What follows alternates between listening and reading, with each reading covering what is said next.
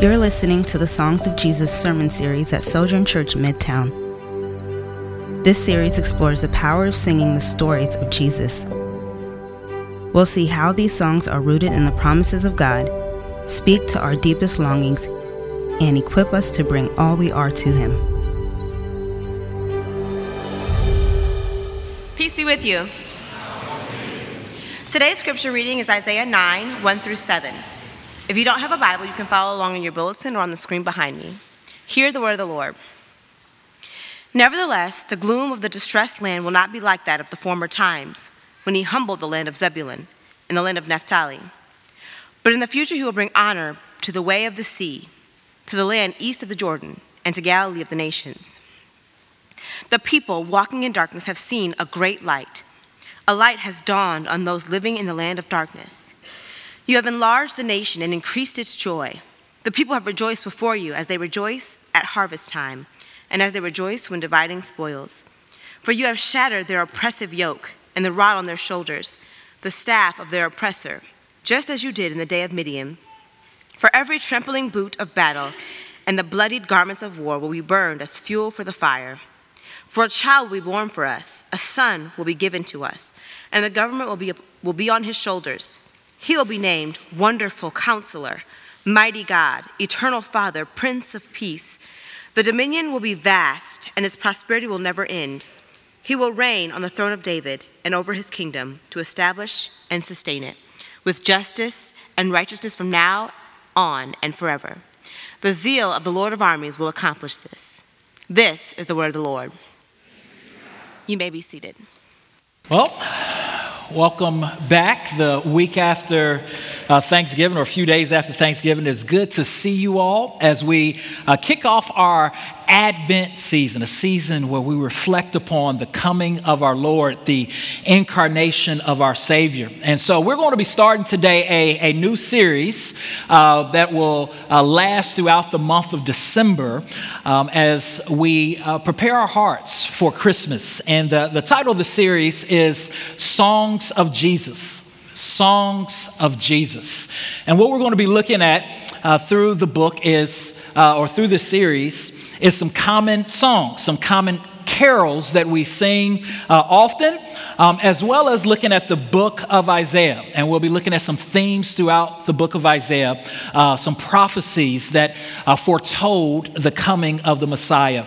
Originally, carols were songs of celebration, they were uh, songs meant for dancing. Uh, choirs sung church music and people sung carols. These kinds of songs were not inherently about Christmas or even about Jesus for that matter. Rather, carols were songs of the people, songs of celebration, songs of hope. Around the time of the Reformation, uh, carols were uh, sung by people and, and often accompanied drinking and eating and dancing, and it was especially to some, some popular music. Uh, but the reformers hoped to reclaim the best songs of their day and to repurpose them for the church. And around that time, we started seeing Christmas caroling become popular where they took uh, songs and put uh, Christian lyrics to them.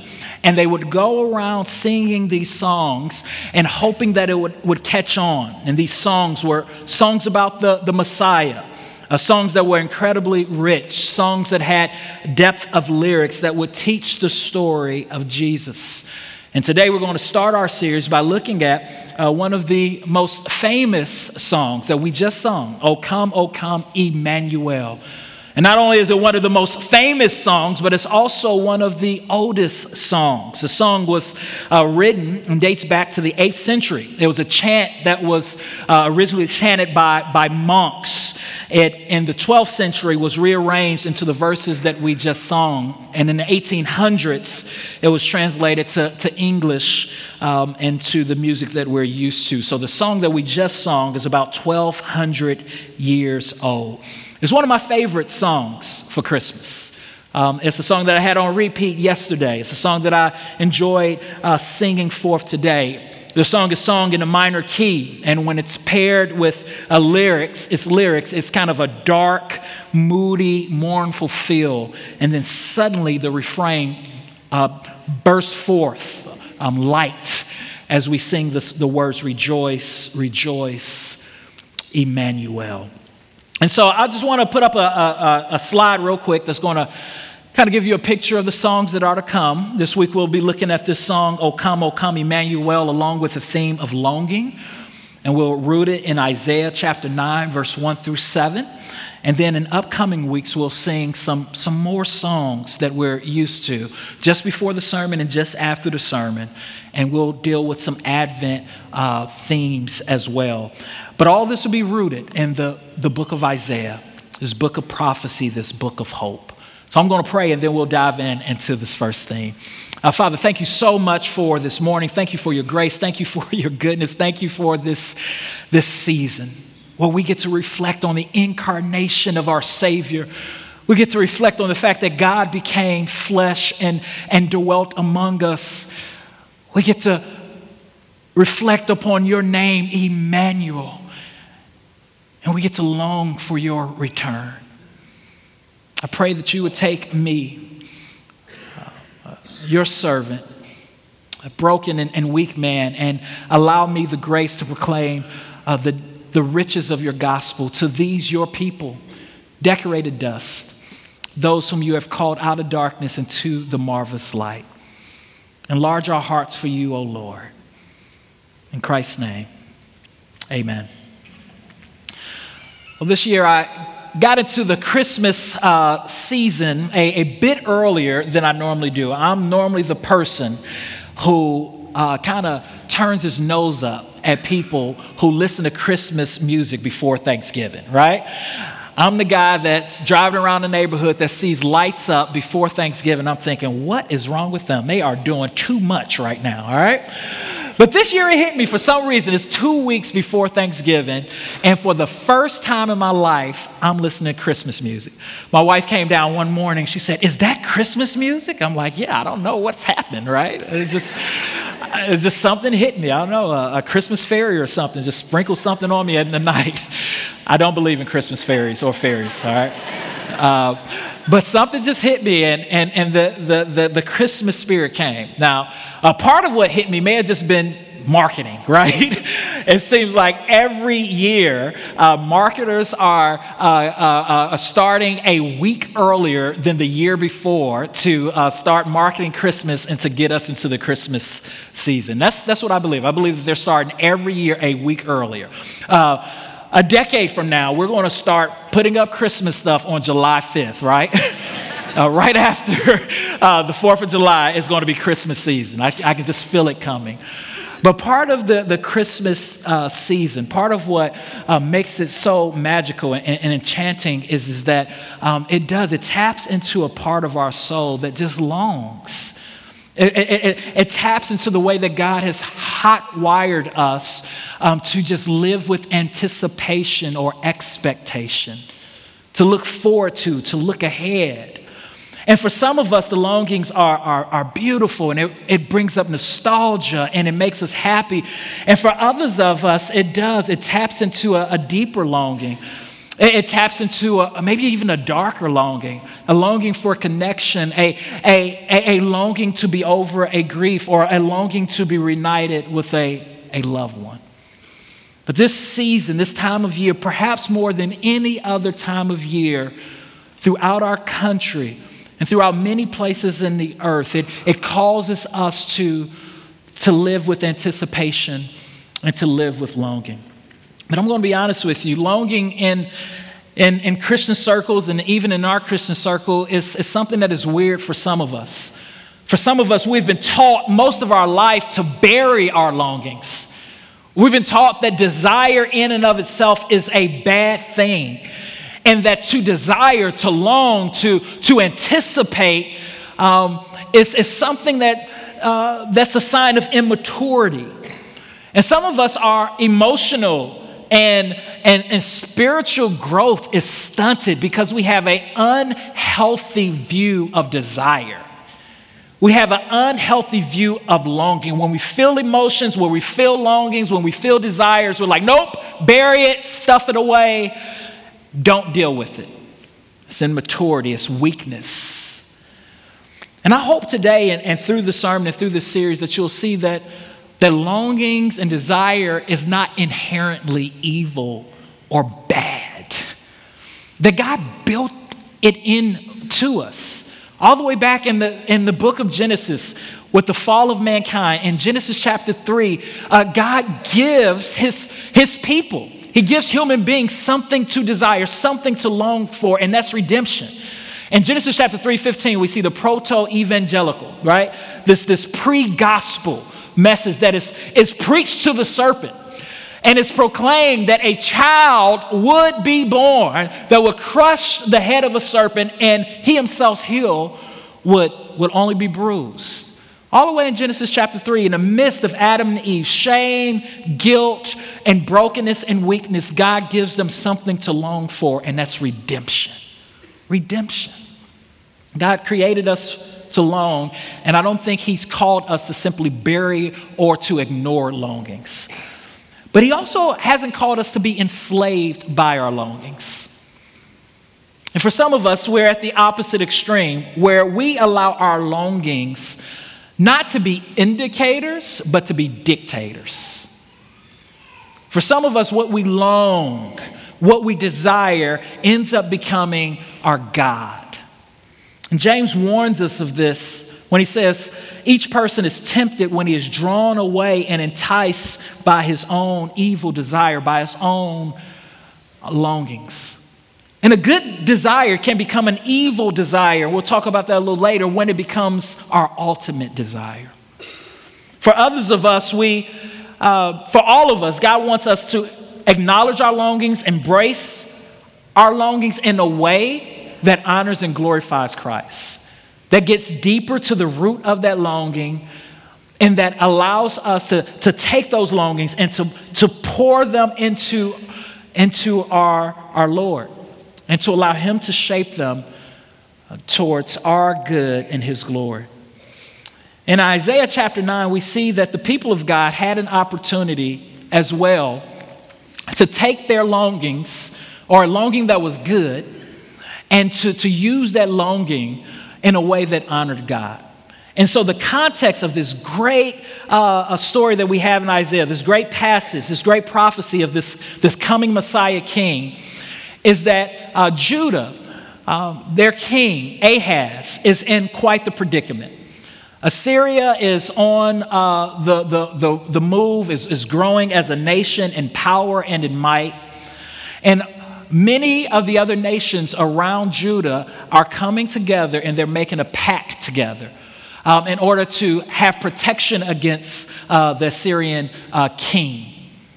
And so the king of Judah, and you can read more about this in 2 Kings chapter 16, is faced with a dilemma. Do, do, does he look to these other nations and make a pact with them? Or does he trust the Lord and believe that the Lord will protect them from Assyria and from the Assyrian reign.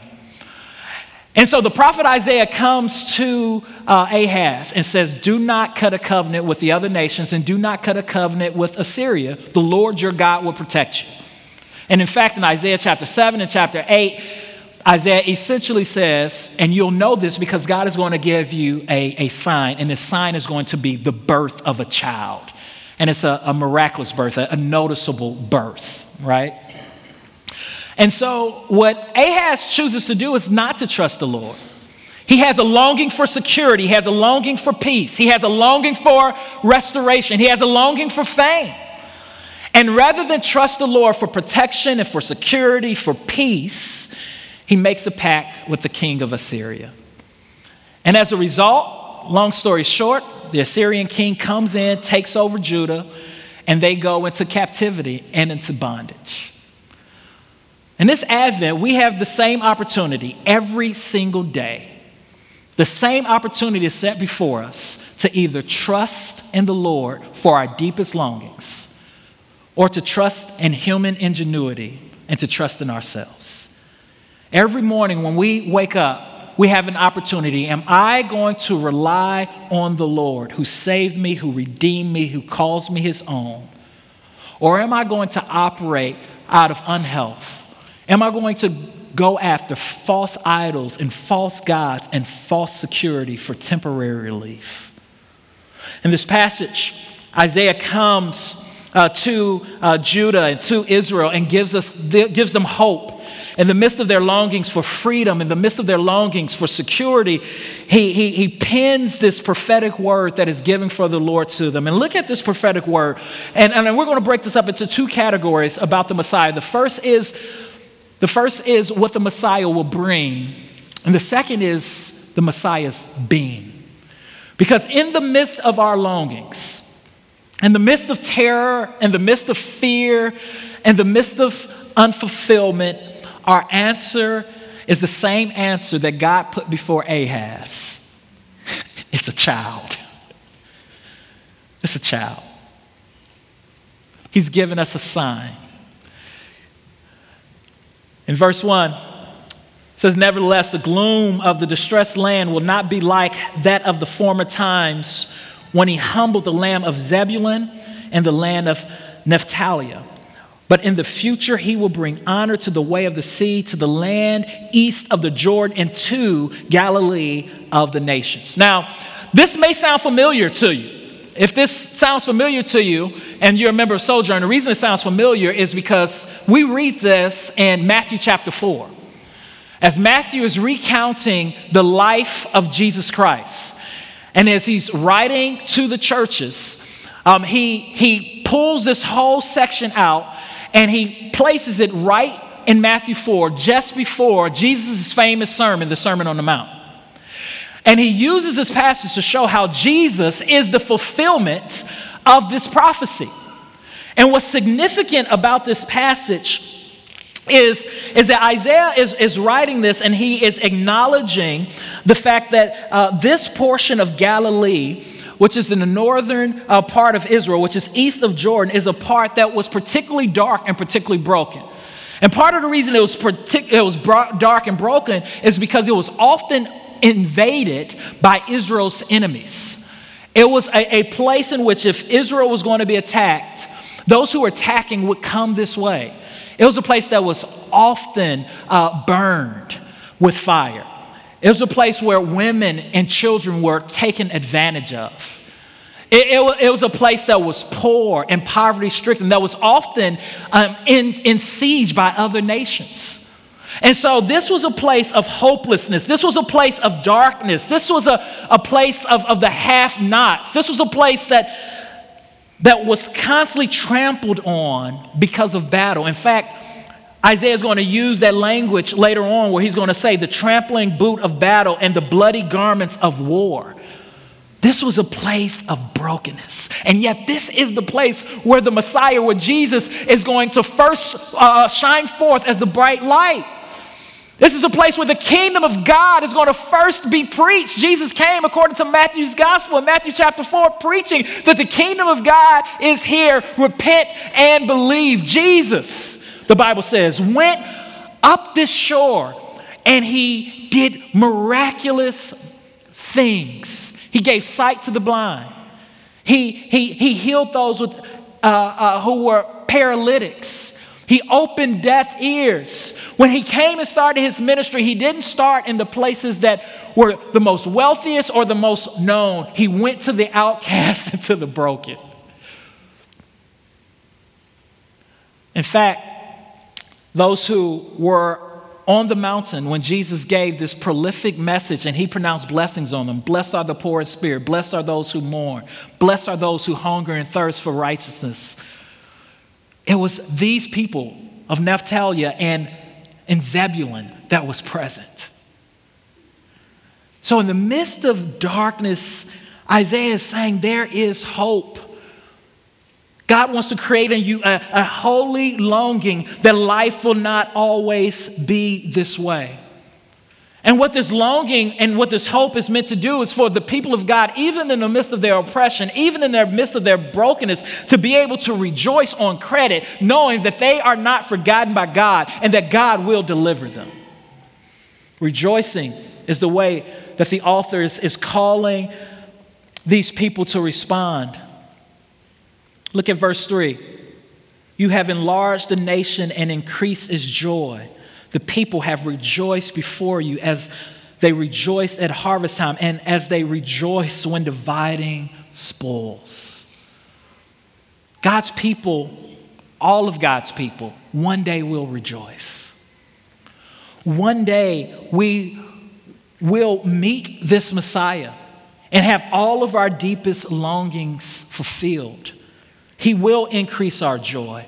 And I love these two images. He says, as of the time of harvest and as of a time when dividing spoils. Uh, this week, just before I took, uh, had my Thanksgiving meal, about an hour before, I just got really excited. I walked into the kitchen and I saw all of my favorites. We spent the holidays with my uh, wife's family, and she has uh, uh, five sisters, and uh, all of them can throw down. Not all of them was present, but all of them can throw down. And the first wave of food I saw, and I was like, this is amazing. Got full, and then the second wave came out. I'm like, oh no, y'all didn't. Y'all got two waves, right? And I just got so excited. I mean, I, it was just like harvest time. I'm like, Lord, help me to have self control, right? Uh, but, but you know that feeling of when it's a time to feast. Some of you had that experience this week. Uh, just before it was time to eat. Not 10 minutes before, 10 minutes before you get cranky. Like, is the last part of the meal ready, right? Getting upset. Who we waiting on, right? um, and, and, and, so this is this picture of, of just feast, of harvest time, of wealth, of prosperity, of, of deep joy, of dividing spoils, of victory. And Isaiah also points to a day that would have been really important in Israel's history, the, the day of Midian. You guys may remember the story of, of Gideon in Judges chapter 6 through 8. And I just want you to do me a favor if you're a believer. Go home and read the story. I read the story again last night and just was overwhelmed with so many beautiful themes. It's so powerful and poetic. It's a story about how God saves Israel from the Midianites who were oppressing them for many years because they were disobedient. They were being oppressed they were slaves. It was a dark situation, just like it's a dark situation here for Judah. And God raised up a man named Midian, uh, named Gideon. And Gideon was from like the worst tribe, the tribe of Manasseh. It was a small tribe that's often seen as a weak tribe. And not only that, uh, to his own, uh, uh in his own words, he was also from a, a family that can be described as the, uh, as the least of all of Israel. And it's a story about how God comes to this unlikely likely guy, says, I'm going to deliver my people through you. Gideon gets an army together of 22,000 people. God says, Gideon, I, I feel you. I love your heart and how you're ready to go to war, but it's too many of you. And God shrunk his army down from 22,000 to 300. To 300 men. And the Bible says that the, uh, uh, uh, that, that Gideon and his boys, that they went into, to, into battle with 300 men, and they ended up not having to fight because God caused so much confusion amongst the Midianites that they fought themselves. And Gideon um, and the Israelites were able to walk away with all the spoils. And Isaiah is painting a picture for Judah. And he's giving them hope in the midst of their darkness. And he's saying, it's not always going to be like this. One day there will be rejoicing as of the day of Midian, where God delivered his people in an unlikely way. And it's important for us to remember this even in the midst of our longing that God will deliver his people and that God delivers his people often in unlikely ways. And so the passage now is going to get even more specific as he's going to share how he's going to deliver his people. And he's going to share how he's going to deliver his people by pointing us to a Messiah. The Messiah will bring rejoicing, the Messiah will bring light, and we know that this ultimately is fulfilled in Jesus Christ. We see in John chapter 1, it says, In him was life, and that life was the light of man. The light shines in darkness, and yet the darkness did not overcome it. John applies this light imagery to Jesus Christ all throughout the New Testament. Jesus says, I am the light of the world. He is the light that's going to come to Zebulun and Naphtali and, and give hope. But now John's going to show the very being of the Messiah, the very person, and it's absolutely poetic and beautiful. We pick up in verse 6 For a child will be born for us, a son will be given to us, and the government will be on his shoulders, and he will be called Wonderful Counselor, Mighty God, Eternal Father, and Prince of Peace. Now let's just look at, at how the Messiah is described. It's first described as a child. Have you ever just stopped to ponder the, the, the, the, the creativity of God and the sense of humor of God? The salvation would come and that God will come as a man. And not as just as a man, as a little boy, as an infant, as a child. And this points back to the foolish ways in which God has determined to save. And it also points us back to Genesis chapter 3 15.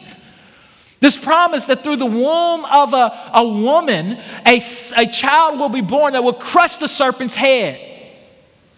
Points us back to uh, Genesis chapter 12 and this hope that God gave Abram that through a seed, the, the whole world would be blessed. God chose to come through a child. And it's not just any child, it's a, it's a human, one of human descent, but it's a son. And this points to the narrative of Scripture that, that the Messiah will become through the, the royal descent of David, through the tribe of Judah. And not only is, is this child a son, but this child will bear the entire government on his shoulders. Everything will revolve around him. His shoulders will bear the responsibility of leadership but his shoulders will also bear the oppression of his people. His shoulders will also bear the, the weight of his people. And we know that Christ bared the weight of his people and the oppression of his people by, by dying on the cross. In Matthew chapter 1, verse 21, when Mary is given this prophecy, it talks about how she will bear a son and you will call his name Jesus. The Lord says, For he will save his people from their sins. Jesus is the Messiah, Jesus is the King, and he was born as a child with the purpose of dying. He came like he came to do what he did he did what he did so that we might be who we are. He came like he came, virgin born, and as a baby to do what he did, live a sinless and perfect life. He did what he did, lived a sinless and perfect life, and died on the cross for us so that we might be who we are, children of God. And Jesus reigns and he rules in his kingdom. And those who become a part of his kingdom are those who trust him to bear their oppressive yoke of their sin and the, just the oppressive, oppressive yoke that they are living under. And they take his yoke and his burden, which is easy and light. But the child will also be called a wonderful counselor, uh, literally a, a wonder of a counselor. And this term is, is used over 80 times in the Old Testament. And the majority of the times that it's used is referring to, to Yahweh, it's referring to, to His works. It's referring to the fact that, that there's this supernatural counsel that, that is, is given, this, this supernatural aid, this supernatural help. And we know that Jesus in the New Testament is, is, is seen as a wonderful counselor. I mean, think about all the times over and over in the New Testament that Jesus is found giving counsel that just blows the minds of those who he is counseling. And he had the ability to counsel all types of people. He had the ability to counsel people like Nicodemus, who was self righteous and stuck. And in that counseling, he was able to break up their hardness and to, and to preach truth and to give hope. He was full of truth and grace. But he also had the ability to counsel people like the woman who was at the well, who was hopeless and misguided and possibly even ostracized by her own people because of her, her lifestyle. Jesus was a wonder of a counselor, such a wonderful wonder of a counselor that, that it was a common refrain in the Gospels used to say that, that after people heard him speak, after they heard him preach, they would conclude that he, he spoke as a man of authority not like the scribes and the Pharisees. He spoke as one who was the author of the people that he spoke to.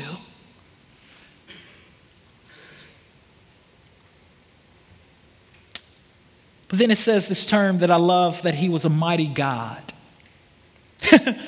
While many Jewish people had names, and in their names had, had words that referred to God, like Isaiah's uh, name itself. Uh, this name or this title that is given here is special as it seems to be a close connection to this ruler and God. Jesus' ministry baffled the disciples to oftentimes at the, the end of the story, we will see that they would ask the question Who is this? Who is this that, that demons are exorcised and come out at his word?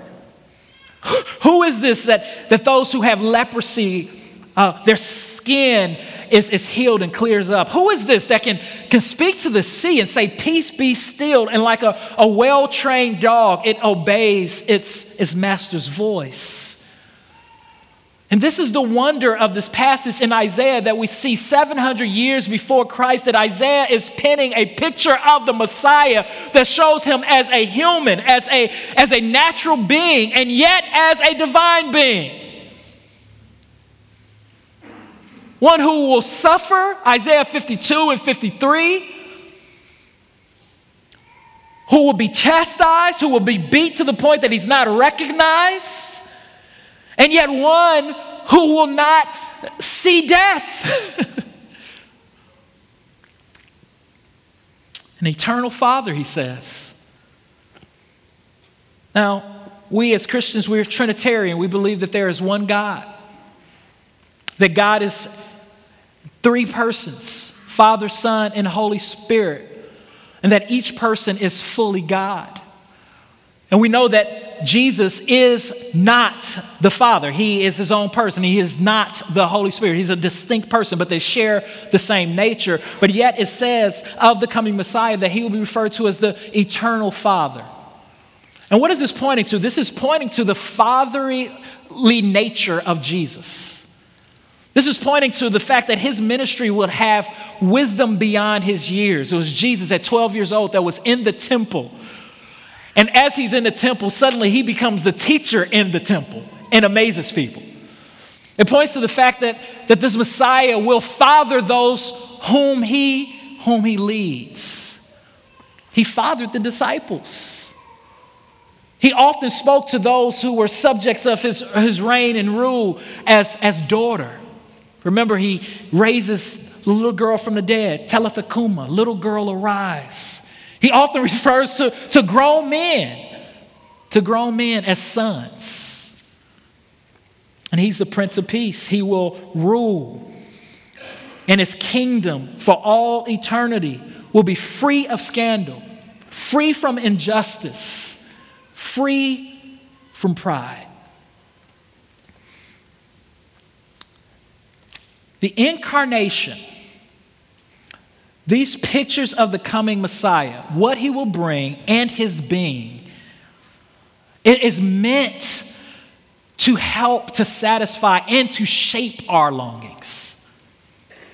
It's meant to give us security in the midst of our longings to remember that God is with us, that God has not forsaken his people that we as the people of God can have hope is meant to aid us in gritty discipleship, to help us in the midst of a world that is dark and broken, to help us in the, in the midst of, of, of, of, of a fallen world, in the midst of, of us being, being sinners, even as Christians, knowing that the old man has not moved out, but he's just moved over, to continue to pursue the path of discipleship, to continue to pick up our cross, to continue in the midst of our sufferings to rejoice because we know what our Messiah brings, that he is going to bring rejoicing. And we also know his being, that he is a counselor, that he is able to give peace, and that he will bring justice. Advent gives us courage to be honest. It gives us the courage to be honest about our longings and to turn from warped longings to Christ. The Advent reminds us that it is okay to be weak. The Advent reminds us that it is okay to acknowledge that we are, are sinners and to, and to own it and to repent and to turn from it because there is grace in God the Father and because we belong to Him. Dietrich Bonhoeffer writes that the celebration of Advent is possibly only to those who are troubled in soul, who know themselves to be poor and imperfect, and who look forward to something greater to come. Are you coming into the season of Advent, this Christmas season, with the courage to acknowledge your brokenness and your weakness before the Lord? Second, Advent also invites us to delight in Christ and to allow Him to shape our longings. In James chapter 4, book of James is a great book about desire. In chapter 1, it, it gives us a picture of how our desires lead us into sin. It's not God who tempts us, but it's our warped desires that, that, that is sinful and that leads us to sin. But then in chapter 4, James just goes buck wild. James says, Look, why, why are there fights and quarrels among you? It's one of my favorite passages in the Bible. Like, why y'all beefing? Why is it so hard for y'all to get along? He's talking to Christians, church folk, right? Over Thanksgiving, why was there tension with your family? Why was this, this uncomfortability, this uncomfortableness? Uncomfortability is not a word, but why was this amongst you? And he says this it's because you desire and you do not have so you murder. Why do we murder? Why do we get angry? Why do we lash out at people? It's because there is a desire that we have, and, and that desire becomes God. That desire becomes ultimate. And it could be a good desire. It could be a, a desire to be loved by someone who should love us. It could be a, a desire to, to, to have a better provision or, whatever. It could be a good desire, but good desires become bad desires when, those, when they become ultimate. Paul says, For me to live is Christ and to die is gain. You take Christ out, you put anything other than that at any given moment, and we say, For me to live is this, fill in the blank. That becomes an idol. Why are there fights? Why are there quarrels among you? Is it not this? You desire and you do not have, so you murder. And then he goes on, he encourages the church. He says, You would have. You would have your deepest longings. Uh, you will find contentment if you would just pray. He said, But the problem is when you pray, you pray with selfish intention. And then James goes on and he says that this is adultery. And he encourages the church to turn to Christ, to draw near to the Lord. He says, For the Lord gives more grace. Advent is a time for us to, to come to Jesus and to say, Jesus, like Ahaz, I have fear. Like Ahaz, I have desires. I want security. I want peace. And to be real, to, uh, to acknowledge those desires but to, to say, Lord, help me to not focus on these desires, rather, help me to delight in you. To see that, that the answer to fulfillment is not you giving me exactly what I want. The answer to fulfillment is not, is not a better job. The answer to fulfillment is not a change of circumstances. It's, it's not a different spouse or a spouse who sees things my way or your way. It's not a spouse. It's not better friends. It's not more money. It's not a safer uh, living predicament. It's not better behaved children. The answer to our soul's deepest longings is found in the Lord. And we find that contentment and we grow in contentment when we learn to delight in Him. What if Ahaz, in the midst of his fear, had just taken a deep breath, talked to the prophet Isaiah, received his counsel, looked for the signs that he was given, longed for the day when the Messiah would come and say, I'm going to persevere, even if it means that we are taken over for Assyria. Better to be taken over by the Assyrians and to be in right standings with the Lord than to be in the wrong standings with the Lord and have freedom because the Assyrians is protected. What would have happened if he would have just meditated on the words and the promise of Isaiah? I'll tell you what would have happened. God would have, God would have counseled him. God would have gave him a peace that passeth all understanding. Isaiah 60, 26 and 3 gives us a promise that as believers we have. This is a promise, y'all. This is a promise. You will keep the mind that is dependent on you in perfect peace, for it is trusting in you. This is God's promise to you. When we set our affections on Christ, He will give us perfect peace. It may not come immediately, but keep travailing, keep persevering, keep meditating on the word, keep reaching out to God, begging God. Sometimes it feels like God gives it, uh, we have this trouble, this anxiety, we give it to God, and God gives it back to us, and we're playing hot potato with Him. But keep, keep doing it because He promises that, that there will come a moment where His light will shine through, and all of a sudden there will be a peace that, you, that the Bible says that surpasseth all understanding, where you're like, I don't even, you know what? I don't even, uh, you're right, I was tripping yesterday. I don't know what happened. I just got up in the morning and all of a sudden there was this weight lifted off of me. God hasn't changed my circumstance. Honestly, I don't even have the answer. All I know is that God gave me peace.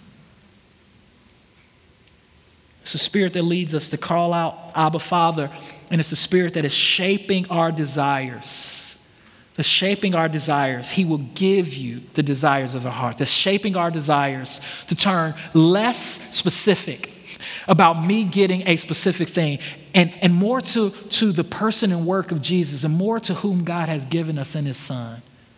And He becomes our delight and He becomes our deepest treasure. And then we become like the, the host of people in Hebrews chapter 11, who the Bible says, who all died without receiving the promise longing for the promise, but who died with satisfaction because they knew that there was a city, a better city to come. Or we become like Simeon and Anna and, and Luke chapter 2, who spent their entire lives, entire lives in the temple longing for redemption, longing for Israel to return. And for their most of their lives they didn't see it, but by faith they continued to serve the Lord.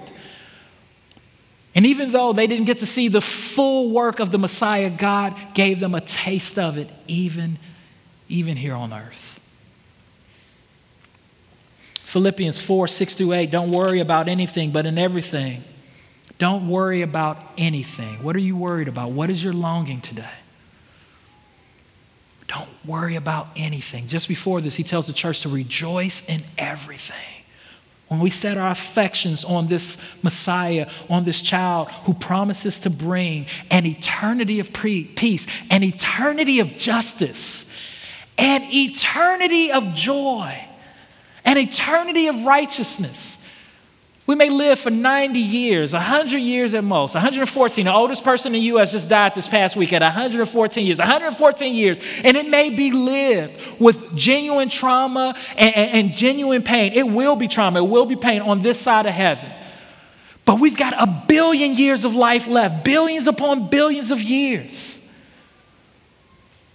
of life where Jesus is king, where Jesus is Lord, where righteousness reigns where justice reigns, where peace reigns, where prosperity reigns, where we live in this kingdom as kings and queens for all eternity, perfectly loved, feeling the, the ray of, of the sun upon our face, not the S U N, but the S O N, because the, the light of Jesus will light up the city of the New Jerusalem. Paul tells the church, don't worry about anything. Yo, God's got you.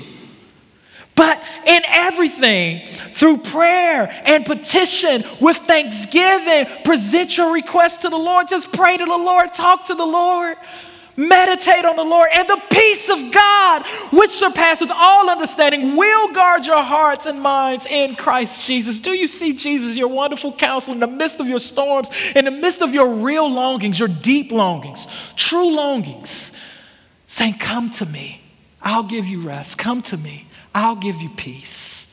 Pray to me. Sit silently before me. Finally, brothers and sisters, this is what Paul says at the end of his life. He's writing to the church of Philippi while in prison, while in chains, facing death. Finally, brothers and sisters, whatever is true, whatever is honorable, whatever is just, whatever is pure, whatever is lovely, whatever is commendable, if there is any moral excellence, and if there is anything praiseworthy, dwell on this. Advent is a season to dwell on what is true. Satan may appear to be winning, but the war has already been fought and won. Your flesh and your, your, your, spirit may, may, may be going through times of toil and, and, and anxiety, but you can trust in the Lord and receive peace. The battle has already been won. I love and I'm so grateful for uh, the persecuted church all over the U.S., and I love hearing stories and reading stories about it. And part of the persecuted church that I don't think that we as Americans really get to think about a lot is the invisible institution, or it's uh, the African American uh, church and the suffering that uh, many African Americans went through in the time of slavery. Um, there's just such a rich history and, and things to be learned from that span of history. Uh, during those times, um, there was a common phrase among slaves that would be spoken out in the field. And the phrase went, The grass grows high over yonder. That's what they would say to each other. Your grass is growing high over yonder. And this is what that meant. When slaves would be out in the field working, if someone became overly discouraged and just started talking a lot and, and, and, bringing everyone else down, even though the reality of their situation uh, could and should have, have, have an impact on their spirit. And soul, they, were, they would encourage each other and say, the, the grass grows high over yonder. Here's what it means. It was an invitation to that person to be quiet and to pray, to get on their knees in the grass and to pray to their Father so that they can find hope and contentment and to remember his promises. And for some of us, the grass grows, grows high over yonder. Our longings are enslaving us because we are not taking them and being honest before the Lord. Read the Psalms. Just be honest. Tell him what you feel. Tell him what you desire. He's your, your heavenly Father. And allow him to shape you. Delight in him and allow him to become more beautiful to you, to remind you of who he is, what he's done, and what he's getting ready to do. Don't let the grass grow high over yonder.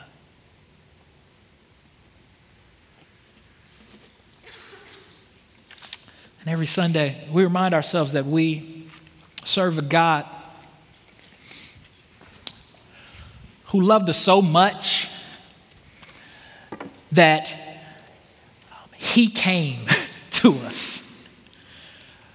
Like, that's what we're celebrating at Advent. That we don't serve a God who created everything and who sits back and just watching everything and who's just shaking his finger like them humans, they just can't get it together. They are a mess. We serve a God who said, they are a mess, and I'm going to enter into their mess, die for them, defeat death, adopt those who believe in me by faith as my own, secure an eternity of peace, justice, and righteousness for them, and give them what they need now for life and godliness. And we take a meal every week to remind ourselves that Emmanuel, God is with us. We break bread. We drink wine or juice. The bread represents the body of Jesus, the body. God has a body, the body of Jesus, which was broken for us. The wine represents the blood of Jesus, which was shed for us. As often as we eat, this cup and, and, and uh, eat this bread and drink of this cup, we proclaim the Lord's death until he returns. Those of you in front, you can come to the front to take communion. Those in the back, you can go to the back to take communion. Gluten free and alcohol free communion is to my left. Let's pray. Hi, I'm Jamaal Williams, lead pastor of Sojourn Midtown. Thanks for listening. At Midtown, we value gospel centeredness, biblical faithfulness, transformative relationships, diverse fellowship, creativity in the arts, and relentless mission. For more sermons, info about our church, visit sojournchurch.com slash midtown.